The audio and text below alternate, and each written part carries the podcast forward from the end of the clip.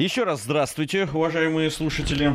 По-прежнему в студии Вести ФМ уже после пресс э, нашей трансляции пресс-конференции э, президента России Армен Гаспарян Гия Саралидзе. К нам присоединился генеральный директор Центра политической информации Алексей Мухин. Алексей, рады приветствовать. Взаимно. Вместе, вместе мы, э, так уж получилось, да, пресс-конференцию посмотрели и послушали.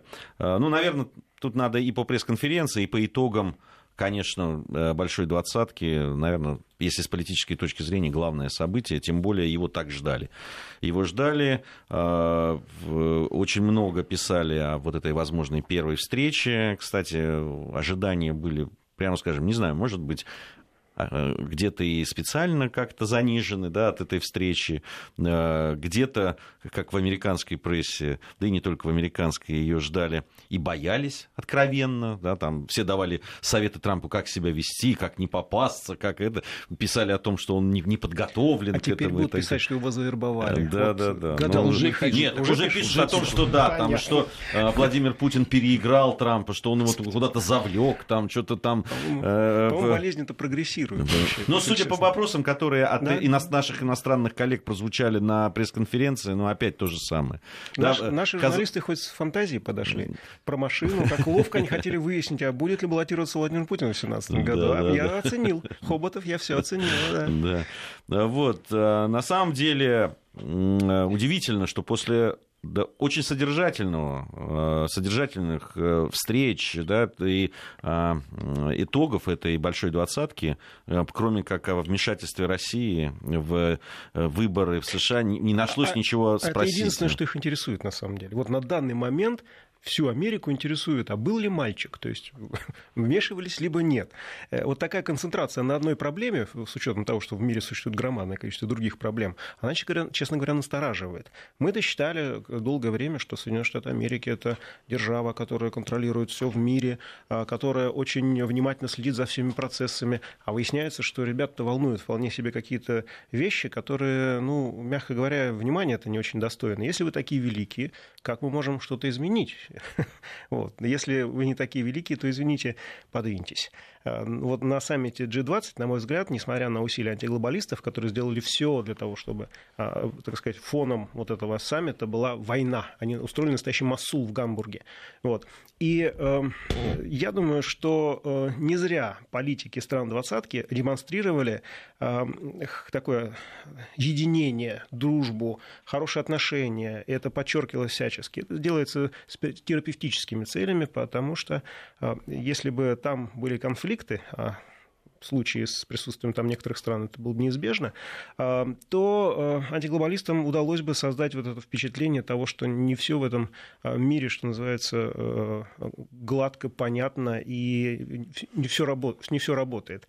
Понятно, что есть проблемы, понятно, что есть системные кризисы, но вот Владимир Владимирович на своей пресс-конференции он четко сформулировал, что мог вообще, вообще говорить, потому что, понятно, никакой информации о том, о чем договорились с Макроном, о чем договорились с Дональдом Трампом, это, этой информации не будет будет. Сейчас будут работать э, группы специальные в Америке, в США, во Франции и в Германии, эм, которые будут э, пытаться изменить э, ту ситуацию, которая сложилась на сегодняшний момент. Ситуация, честно говоря, тревожная. Россия против всех. То есть наши западные партнеры, в кавычках, они усиленно создавали несколько лет этот, этот конфликт. Сейчас от саммита к саммиту, и последняя двадцатка это очень хорошо проиллюстрировала, эм, вот это образ, эта картинка, она рушится. Россия не против всех, Россия часть мира. И без России э, вы, вытеснить ее из этого мира просто невозможно. Без России нельзя решить ни один более-менее э, серьезный геополитический либо экономический вопрос. И это совершенно очевидно. Для этого надо было все довести до состояния абсолютного тупика по всем направлениям. Абсурда, да так, так это они сказал, не понимали. Да. Ну да, надо же людям развлекаться, я так понимаю. А потом действительно вот Путин заметил, что русофобия как товар, он уже протух он уже протух. Если вы его начинаете есть, то со всеми вытекающими отсюда последствиями для желудка сталкиваетесь. Вот, по-моему, это было уже очевидно. Но при всем этом это очевидно далеко не всем, судя по Нет, всему. Ну, Там есть пытается... одна соседняя у нас страна. Ну, эти, эти ребята, да, они толкают этот товар, пытаются им всем его, всем его продать. Вот, но товар протух. Все, надо что-то другое выдумывать. А есть силы на то, чтобы выдумать что-нибудь? Нет, они теперь уголь в США покупают по завышенным ценам. Нет, я имею в виду мирового сообщества. Эти-то а, понятно. Эти за 6 минут договорились купить уголь. Вопрос решит. Волшебный вообще итог встречи Порошенко с Трампом. О чем договорились? Да уголь теперь покупаем по завышенной цене. Фантастика. А что касается мировой элиты, мировой, э, скажем так, не за кулисы, именно не за кулисы, а фронтменов разных стран, э, то совершенно очевидно, что они не знают, что делать Соединенные Штаты Америки. Трамп рвет мозг, потому что выход из Парижского соглашения, казалось бы, должен поставить США на грань страны изгоя. То есть, э, на самом деле, это танковая атака против всех. И кто тут, что называется, агрессор в этой связи? Ну, мы в любом вопрос. случае виноваты. Нет, нет, нет. Мы не, слава богу, в этом уж мы не виноваты, потому временно, что... Временно, временно, как сказал Владимир Вольфович. Временно назначенные повешенными, да. Вот. Я думаю, что на самом деле э, э, многие, не, они понимают, что э, США исходят прежде всего из принципа протекционизма. Им необходимо сейчас чтобы Трамп выполнил хотя бы часть своих предыдущих обещаний, э, залатал дыры в национальной экономике, а для этого они выходят из международных соглашений, не пытаются изменить систему внутри, а просто создают для себя благоприятные условия. Мне кажется, такая политика, она э, крайне сомнительна, потому что, вот, например, в э, военных, вооруженных конфликтах США ведут себя точно так же. То есть есть наши интересы, а ваши интересы нас совсем не волнуют. А, это раз. В экономике они начинают вести себя точно так же. Это, в конце концов, приведет к тому, что даже э, так называемые западные партнеры, наших западных партнеров, я имею в виду, прежде всего, Германия и Франция, а, будут очень и дальше не то что настороженно относиться к США, а вполне себе с плохо скрываемой, я так понимаю, враждебностью. Э, и я думаю, что э, Ангела Меркель как могла по-женски на саммите G20 это демонстрировала. Ну, э, вот когда мы говорим о том, что ну, неизвестны детали, да не только детали, да, да, в принципе, практически неизвестно, э, о чем все-таки договаривались, особенно те а разговоры, хорошо. которые с глазу а на глаз не велись. Э, ну, понятно, почему с другой стороны, вот в такой тайне шли, шла подготовка встречи э, Путина и Трампа. Ну, это понятно, вот сейчас смотришь Чтобы CNN, да, э, сейчас буквально, конечно. И было понятно, что ни, ни, о, каких полу, ни о каких 30 минутах Потом, изначально не шла речь. Гия, какой кайф сейчас вот поездить по мозгам журналистам, которые не знают, о чем договорились, не знают. Не, ну Песков намекнул, так, положа руку на сердце, он хотя бы вектор обозначил, Не, не, ну Тиллерсон кое-что сказал, да, там э, какие-то утечки, видите, ну, о которых договорились, э, они, они есть, безусловно, э, для того, чтобы понять, что разговор был по какому кругу вопросов был разговор, на чем концентрировались. Как все и предполагали, Сирия, конечно, была во главу угла, и, видимо, она выбрана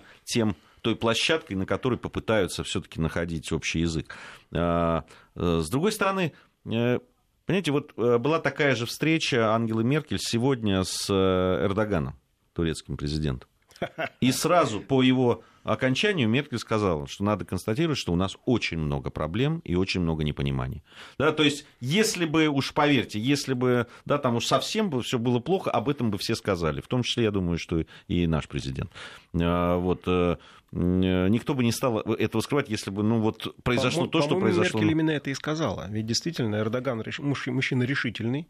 Я бы даже сказал, несколько эм, гиперрешительный. Экзальтированный. Экзальтированный, ну, я, да, это назвал, это гиперрешительность, решительностью. А Ангела Меркель, судя по всему, спуску ему уже не дает. И сейчас между Турцией и Германией установилась такая не то что холодная война, а холодная война э, в квадрате, пожалуй. Потому что то, что сейчас происходит, да, здесь недалеко уже, и это союзники по НАТО, на секундочку, то есть э, страны, члены одного военного альянса. И то, о чем говорили российские эксперты, о том, что в НАТО э, существует громадное количество противоречий, которые вот-вот, и они начали уже как бомбы взрываться одна за другой, э, это будет в дальнейшем большой проблемой для НАТО. Э, и даже вот внешний фактор, там, Россия, Китай, назначенные главными врагами, ну, читай НАТО, Соединенных Штатов Америки, читай НАТО, они тоже не смогут их консолидировать. Потому что выяснилось, что этот скотный двор, на котором сейчас вот НАТО, э, в котором представляет из себя НАТО, там есть, там есть такие э, мощные свиньи, да, есть остальная, так сказать, скот и птица. Э, и эти свиньи сейчас... Вообще Орел, он сейчас наиболее актуален. Мы-то думали, что он писал в Советском Союзе, а он о США писал. Какая прелесть. Ну, Трамп вот приехал в Польшу, о чем-то поговорил, а сразу после его отъезда Польша сделала заявление о том, что Украина ведет против нее гибридную войну. Трамп произвел несколько э, революций в исторической науке своими заявлениями. Не, ну это отдельно. Я, если честно, я не буду Я читал и плакал, честно говоря. Я думал, боже, чему меня учили в школе и в университете? Оказывается, вот как оно было. И причем это говорит человек с серьезным лицом, на серьезных щах он говорит это. Если честно, это немножко страшно и не по себе становится. Потому что э, подобного рода вещи потом уже будут, зарвут на цитатки, будут потом тыкать носом и в соцсетях, уже, и не уже только. Все, уже все прошло. Да, совершенно верно. Мы, это, мы, честно мы говоря... с коллегой Куликовым немного повеселились, поэтому... Позубаскалили на эту да, тему. Да, как выпускники исторического факультета ну, МГУ позволили себе, чего уж там э, Читали говорить. дивизии. Ну, не, по многому прошлись, так скажем. Э, у нас сейчас э, будет информация о погоде и региональные новости, затем мы вернемся и продолжим. Подводим итоги. Анализируем главные события. Продолжаем подводить итоги недели. Ну, честно говоря, подводим мы в основном э, итоги большой двадцатки, в том числе и пресс-конференции э, президента России по итогам саммита большой двадцатки, который вот только что э, транслировал, транслировала наша радиостанция. Я напомню, что генеральный директор Центра политической информации Алексей Мухин у нас в студии. Э, Армен Гаспарян, Гия Саралидзе по-прежнему здесь. Э, вот э, что я на чем еще, о чем хотелось бы поговорить, Алексей. В свою пресс-конференцию президент начал на, с ответа на вопрос о том, что договорились, там вот, да, там я по поводу коммюнике итогового, и там очень важное место занимает свобода торговли. А, Конечно, да, там говорить о свободе торговли при условиях санкций, которые существуют уже да, на протяжении там, нескольких лет. Одной и... страны члены ВТО в адрес другой страны члены ВТО, да. на всякий случай напомню. Да, и санкции, которые, об этом, кстати, президент говорил, и не только президент, о том, что а, по большому счету Э, санкции являются таким одним из способов протекционизма.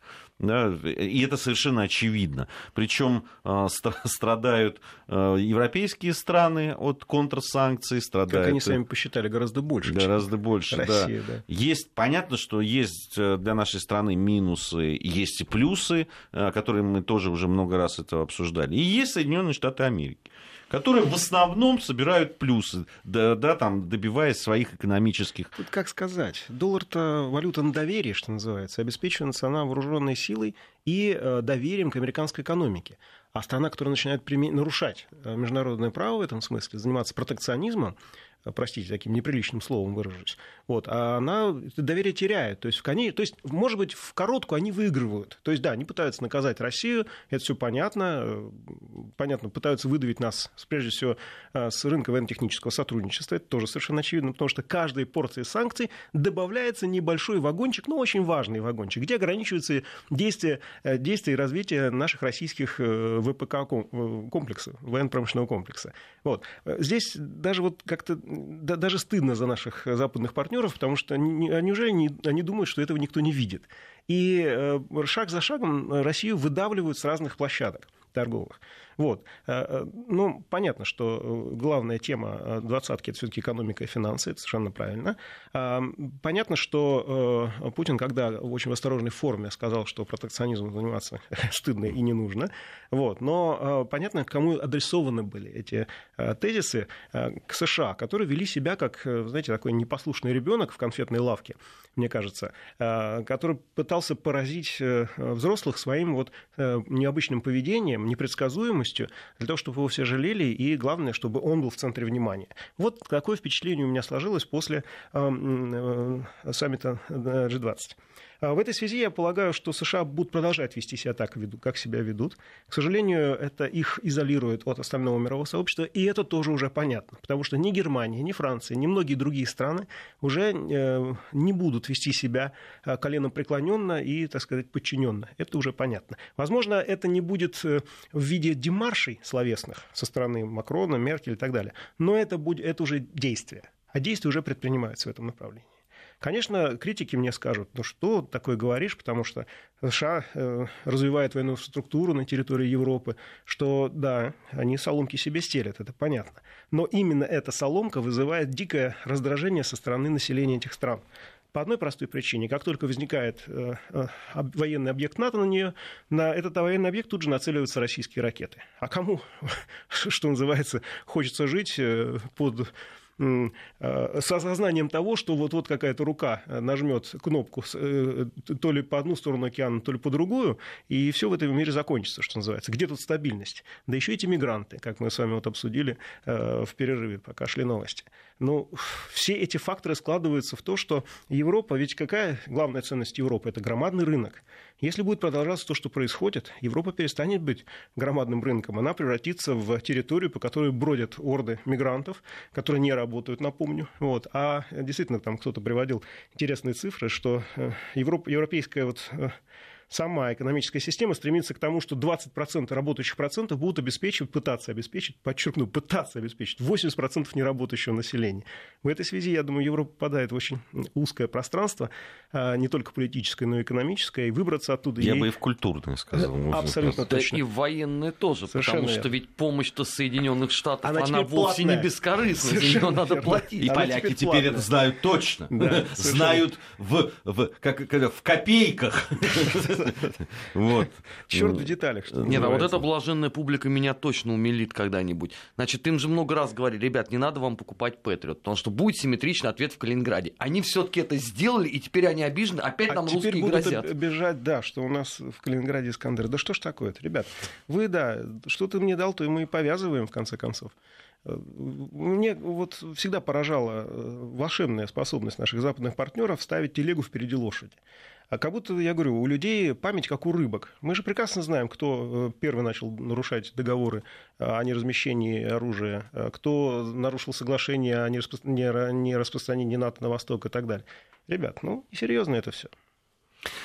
А, Еще по, по поводу э, итогов, итогов саммита Большой Двадцатки. Э, Конечно, вообще одним из... И сам президент об этом на своей пресс-конференции сказал. Он сказал про Сирию не иначе, как прорыв. Да, он прям пов- повторил два раза это слово, сказал, что с моей точки зрения то, что произошло на переговорах и с Соединенными Штатами Америки, э, это просто прорыв. Э, Вот эта вот э, организация этих зон деэскалации, в том числе на самом таком сейчас сложном участке вот на юге, э, из, где принимают участие, ну, а самые активные приняли Соединенные Штаты Америки, Иордания и Россия, понятно, чтобы основные переговоры были проведены до саммита. И, э, то есть, были подготовлены уже, и президенты обсудили это с глазу на глаз. Ситуация в Сирии а, детально, точностью напоминает ситуацию во время Второй мировой войны. Когда а, хребет фашизма, в нашем случае ИГИЛ, запрещенная в России организация, сломан, тут же появляются союзники, которые открывают второй фронт, то есть зоны деэскалации, и говорят, Остап Ибрагимович, когда мы будем делить наши деньги? То есть когда мы будем да, заниматься тем, что распределять э, э, пряники э, в Сирийской Арабской Республике? Вот, э, честно говоря, зубы сводят от подобного ро- рода логики, и, честно говоря, очень хочется э, что-нибудь сделать нехорошее в отношении наших западных союзников. Например, полностью э, вытеснить их оттуда. И, конечно, теперь они будут договариваться, когда уже эта- этапы военных операций уже пройдены, гражданская война заканчивается, когда, напомню, российские военные несколько тысяч э, поселений привели э, один за другим, шаг за шагом, э, заставляли подписывать соглашение о м, замирении и создали, собственно, гражданскую инфраструктуру заново. Теперь, конечно, удобненько, хорошо прийти, сделать зону деэскалации и попытаться поучаствовать в разделе богатых природными ресурсами э, сирийских земель. Но как-то нехорошо получается. Ну, А- по-моему, привычно получается. Ну, Ну, ну, не привычно, надо да. думать Да, о том, да, что да. мы не были готовы именно к такому Ну, сценарию. Согласен, были, да. Кстати, вот ситуация в Иране э, то же самое. Там, слава богу, не было войны. Но э, когда санкции сняли, именно европейские компании там стали самыми активными, вытесняя, беспардонно вытесняя российские компании, которые, между прочим, на секундочку, Иран поддерживали самые сложные годы а, его существования. И, честно говоря, вызывает несколько удивления а, мне поведение иранского руководства в этой связи, потому что тоже не вполне, э, что называется, поступков не помним. Ну да. Ну, Восток есть Восток, дело тонкое. А, да, здесь э, немецкий э, ресурс э, средств массовой информации Deutsche Welle обратила внимание на то, как приветствовала участников саммита госпожа Меркель. Но и они обратили внимание, с кем она просто пожала руку и улыбнулась, с кем она, значит, поцеловала, ну, э, облобызалась. В хорошем смысле. В хорошем смысле этого слова, да. Нам интересно, Макрон среди допущенных к щечке, да. Значит, Макрон э, премьер-министр э, Канады, по-моему, если не ошибаюсь. Ну, то есть молодые, симпатичные мужички, все понятно. Э, ну и да, я Ангелу можно понять. Да, что, э, конечно, вот лидеры Китая, Соединенных Штатов Америки и России, вот с ними рукопожатие, улыбка и, и, и не более. Но здесь есть еще вопрос протокола, на самом деле, потому что это страны сверхдержав, а это страны-соседи. И здесь, о, хотя Канада не, не да так уж очень... Да. Да, вот Я думаю, здесь все-таки сексуальный подтекст был доминирующим все-таки. Не, ну интересно, ну э, действительно, э, я почему обратил на это внимание, все-таки э, есть такое, если раньше Соединенные Штаты все-таки выделялись, да, там в этом в покровителе ну, себе говорил, Обама, своб, да. свободного мира, да, демократии и так далее, сейчас все-таки их отнесли в раздел великих держав, и туда же Россию и Китай. Региональные державы. Вот. Мы-то вот здесь и за Парижский протокол там, и так далее, а вот там вот они, ребята, эти большие, у них свои интересы. Ошибка США, э, разрыв с Парижских соглашений, это большая ошибка. Она не сейчас, она через некоторое время она обязательно сработает э, с точки зрения изоляции этой, э, безусловно, великой страны но такие ошибки делать ну, нельзя э, просто. Действительно позволят себе изолировать ее в этом смысле? А, ну, Алексей? ну кому хочется иметь э, дело со страной, которая не соблюдает никаких правил? Это опасно. Это она становится радиоактивной в политическом и экономическом смысле. Вот здесь то же самое Украина. Она, США и Украина, она, они друг друга как-то связаны. Вот они очень часто делают одни и те же ошибки. Боюсь, что это э, из-за того, что они находятся в каком-то эмоциональной такой связи. Э, и думаю, что все это закончится очень плохо для обеих стран. Спасибо, Алексей. Алексей Мухин, генеральный директор Центра политической информации, был у нас э, в гостях. Подводили итоги недели. Мы продолжим их подводить э, с другим Алексеем, с уже Мартыновым. Да, совсем скоро.